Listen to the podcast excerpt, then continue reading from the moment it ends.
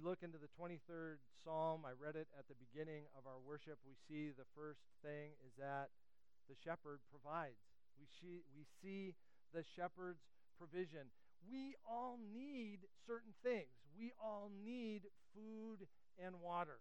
We all need clothing. In fact, Paul understands this so plainly that he tells Timothy if we have food and clothing with this, we will be content. So there are things that we do need, and we see that the shepherd is going to provide the basic needs for his sheep. Again, it is important to understand that the sheep, they're just going to hang out there.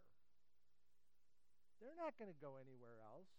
They don't know how to find pasture. They're not going to go find water. A domesticated sheep is just going to hang out right there and eat up everything till it's gone. We see in God's lavish provision, we see in the shepherd's lavish provision six things here in this first point. The first thing that we see in the 23rd Psalm is that he provides a place. He makes me lie down in green pastures. Makes you think of Ireland.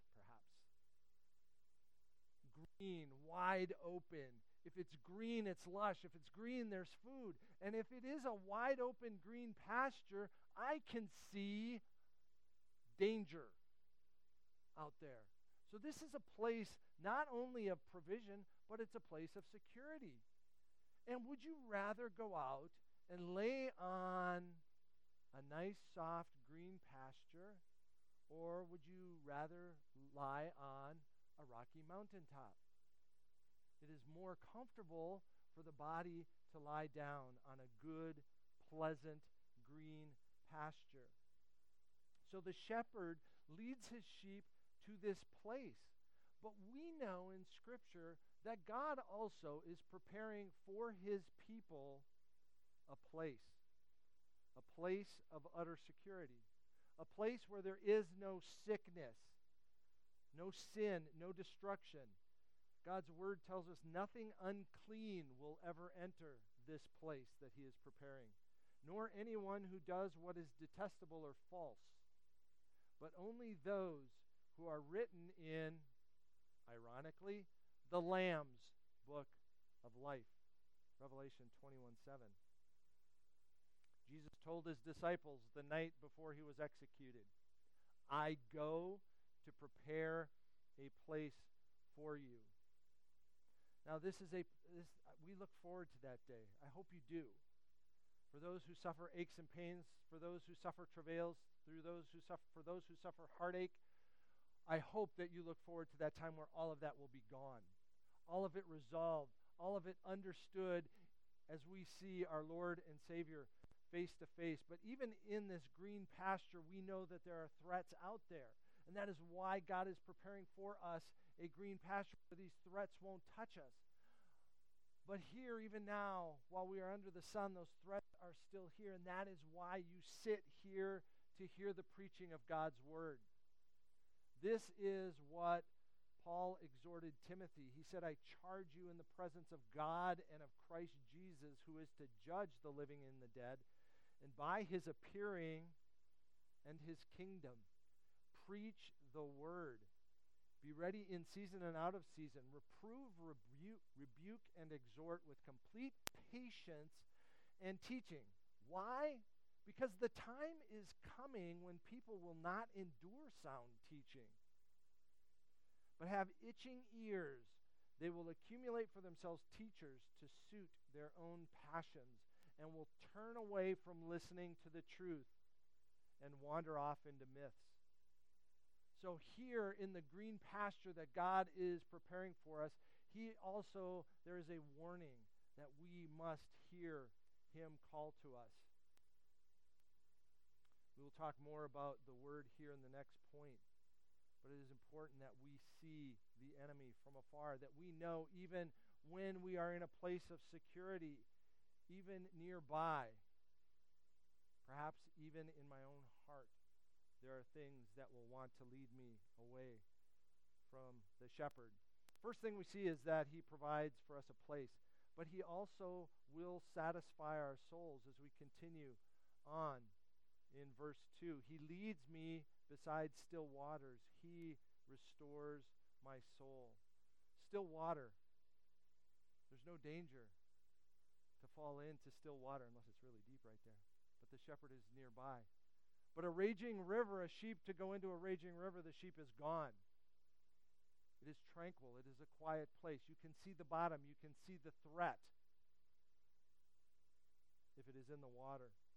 And how satisfying for those who have mown the lawn in August here to find your bride on the porch or your husband on the porch, as the case may be, with a glass of cold water, where you take that water into your mouth and you can feel it as it goes all the way down and hit your stomach.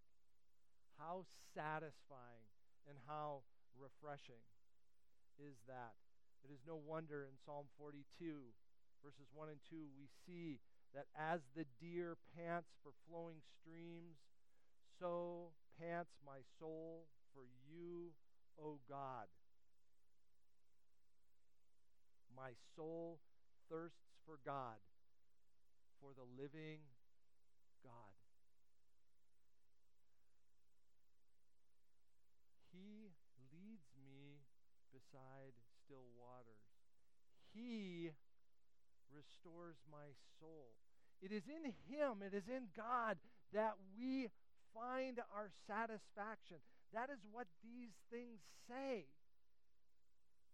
This is either true or it's rubbish.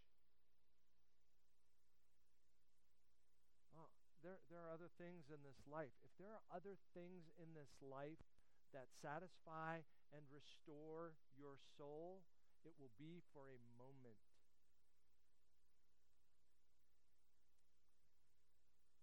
A CrossFit regimen is good for a moment. An extra mile in your run is not going to provide for you eternal life.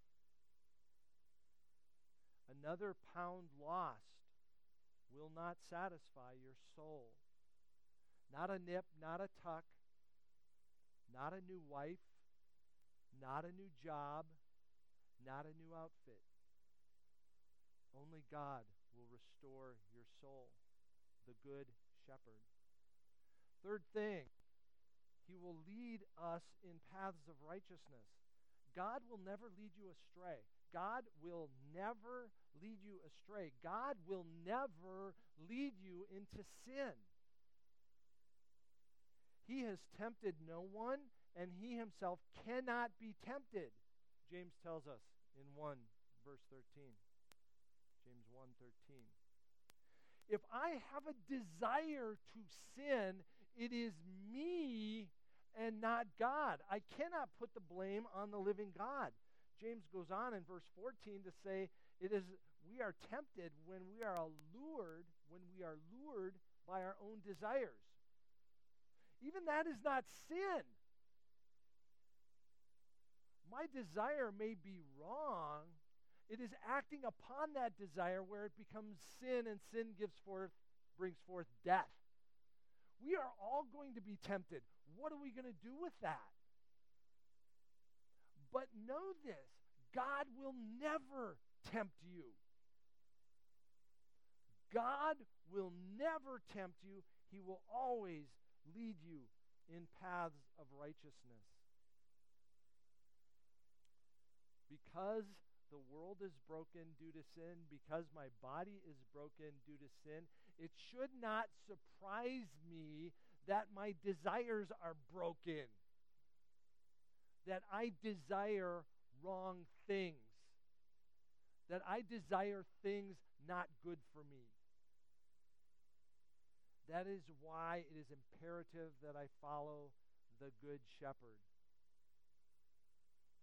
We must not let the world push us into its mold or drive along its wide open highways. We must let God in His Word transform our minds. Romans 12, verse 2, as we follow after Him.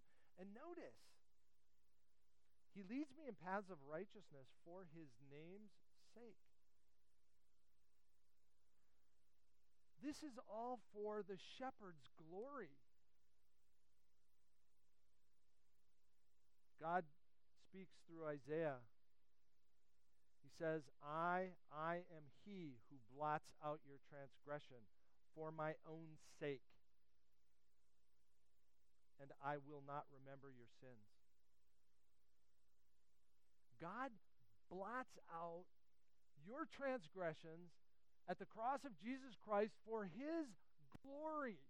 We get good in it. We go, yes, this is great. But ultimately, it is God's glory that is the greatest thing. There is no higher good, there is no higher purpose than God's glory. If God does anything that is not ultimately for his glory, there is some higher good than God. And he becomes an idolater.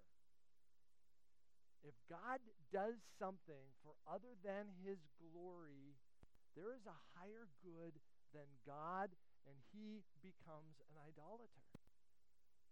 Everything that he does must ultimately be for his glory. And it is in God's glory that, in truth, the sheep find their satisfaction and their fullness and their wholeness. God prepares us a place. He satisfies our soul. He leads us in righteousness. He will protect us. Even though I walk through the valley of the shadow of death, verse 4, I will fear no evil, for you are with me. Your rod and your staff, they comfort me.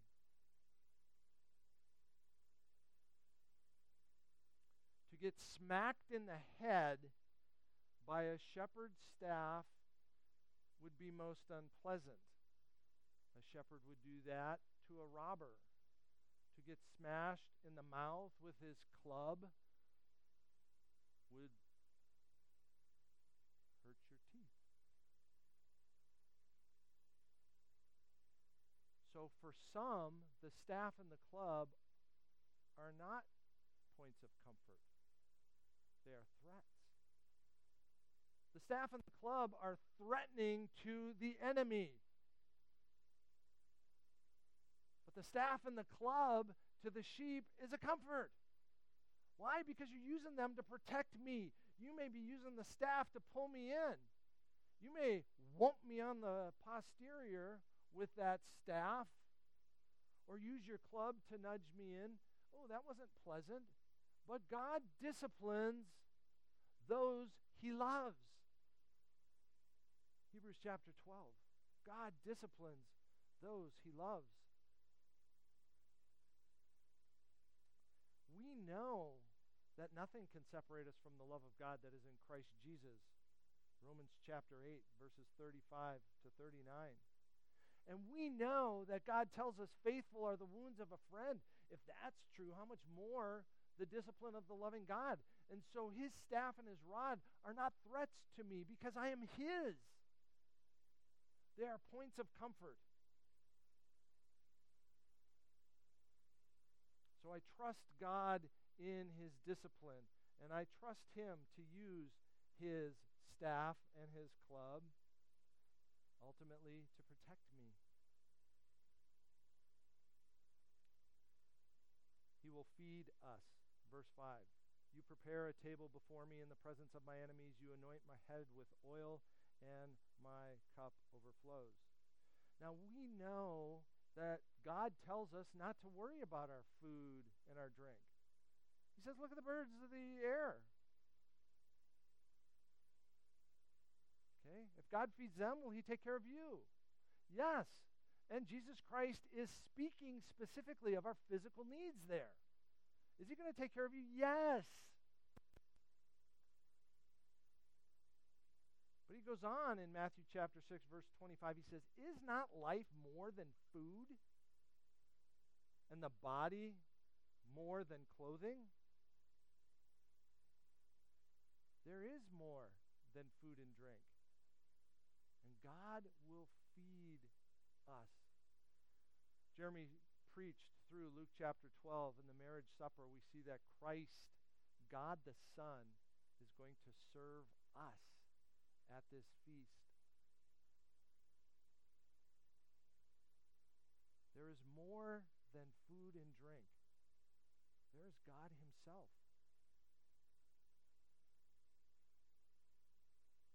Jesus, the bread of life, told the masses about manna. They were asking about manna. They were asking about him feeding the 6,000. And he tell, tells them that the words I have spoken to you are spirit and life. Unless anybody eats of me, he cannot have any part of me. You get some very strange religious ideas with regard to communion in that verse. But what Christ is talking about is us feeding upon His Word, us being nourished by His Word. He tells His disciples in John chapter 4 that my food is to do the will of Him who sent me and to accomplish His work. We have the Word of God that directs us, and we find nourishment in hearing it and doing it. This is what Jesus Christ is saying to us. This is what Psalm 19 makes vivid when it speaks of the word of the Lord reviving the soul, rejoicing the heart, enlightening the eyes, more desirable than gold, sweeter than honey. Warning and great reward are found in God's word. Are we going to feast and find satisfaction in the Word of God. The sixth thing we see in the 23rd Psalm is that He will love us. He will anoint our heads with oil. Now, they anoint dead bodies. Yes, that's not what he's talking about. Kings also were anointed with oil. But in Daniel, Daniel anointed himself with oil day by day. It was looking nice getting ready to put oil on your hair and on your face. And for the one to spread oil upon you, to anoint you with oil, is to show a lavish love. That is what Jeremy preached through in Luke chapter 7 at Simon's house when Jesus was at table and the woman, the common woman, came in and anointed his feet with her tears and wiped them with her hair, anointed him, showed him great love. And so my cup overflows. God loves me, and my cup overflows. He prepares for us a place, satisfaction of the soul, provides us direction, nourishes us with his word, protects us, and love us, loves us.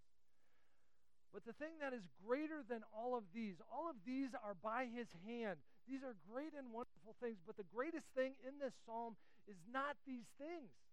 The greatest thing is the shepherd.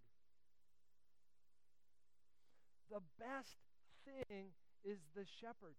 He takes me to these pastures. He leads me. He is the one who restores my soul. He is with me the valley of the shadow of death. Notice in the middle of verse 4, the middle of the, the psalm, for you are with me. It is the pivotal point of the psalm. You comfort me. Your boundaries comfort me. You prepare for me, O oh God, a lavish table you anoint me with your love. Is it any wonder that he would then declare that goodness and mercy follow me all the days of my life? I will dwell in the house of the Lord forever. The revelation, the amazing thing about the revelation, when you get to Revelation chapter 21 and you see the new heavens and the new earth, God is with man. Go back to the garden when Adam and Eve walking with God in the garden. Perfect fellowship, perfect communion. The dwelling place of God is with man, Revelation 21 3, and he will dwell with them, and they will be his people, and God himself will be with them as their God. Is it any wonder David says in Psalm 16 2, I have no good apart from you? I have no good apart from you. In your presence there is fullness of joy. 1611. You will always want another meal. That is Jesus' point to the woman at the well. You're going to get a drink, you're going to be thirsty again. You're always going to want another dollar. You're always going to want another high in however you find your highs. You will always want another encounter. But in him you will never thirst. John 4 14 you will find satisfaction in the Good Shepherd. Peace, joy, contentment, hope, overwhelming, overflowing. But how do I get this? Look back at the very first verse. The Lord is my shepherd. Whoa. How can he say this? That's awfully audacious. How can I say that God is for me? If God is for me, who can be against me? Well, how do you know God's on your side? How can I have this assurance? How can I know such relationship? In conclusion, I want you to flip over to John chapter 10, the passage David read for us. The passage of the Good Shepherd.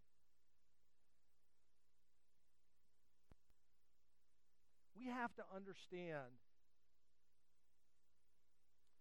that there's an alternative to following after the Good Shepherd. And Jesus Christ makes that very clear. In verse 5, he says, Strangers will come. A stranger they will not follow to try and distract the sheep. He highlights that there are robbers in verse 1 thieves and robbers. Their intention is found in verse 10. The thief comes only to steal, kill, and destroy. I came that they may have life and have it abundantly. What a contrast. We have to understand that the wolf's intention is to eat the sheep. The wolf's intention is to eat the sheep. There is no alternative. There's not a third team. There are two teams. You're either with the shepherd or you're not. Well, that's awfully harsh. I am not going to follow after Satan. You may say that, but Jesus Christ will declare to you in Matthew 12 and verse 30 Whoever is not with me is against me, and whoever does not gather scatters. There are two teams. You are with the Good Shepherd or you are not. Now, in verse 3 of chapter 10, we see that the sheep hear his voice. To him the gatekeeper opens, the sheep hear his voice, and he calls his own sheep by name, and he leads them out. Verse 4 continues When he has brought out all his own, he goes before them, and the sheep follow him, for they know his voice. You guys have probably heard stories about shepherds who call the sheep, and the sheep ah, all come running to the shepherd, and you go, Yeah, that's what pastors preach about. Okay, it went on YouTube. And there is, you know, these people were wanting to test this out. There's a group of people, one running camera, a field full of sheep. The shepherd says, This is what I say to call the sheep. And so it's like ticky, ticky, cock, ticky, tick, ticky, cock. You know what I'm going, okay, whatever. So the first lady gets up and she says it, and all the sheep are just eating their grass. Don't even look at her. You know, she's calling louder, and so she didn't work. Contestant number two gets up, you know, film's still running. Same thing. Eh, eh, ticky, ticky, tack, ticky, ticky, ticky. You go, is it, you, you wonder if this is like candid camera. Is this like just a joke or something? Number two. Number three. All the sheep, they're just eating, you know, maybe moving a little bit. They're out there. The shepherd gets up. Ticky, ticky, ticky, ticky, ticky, tack. Ticky, ticky, ticky, tack. And the sheep just all come zorching over to the shepherd. I have heard in Israel that they will flock all the sheep, sheep together. Bunch of sheep, bunch of shepherds, all together. And when their shepherd goes, ee, tiki, tiki, tack, or whatever those shepherds use to call their sheep, boom, they can separate the sheep lickety split simply by calling their name. What about you?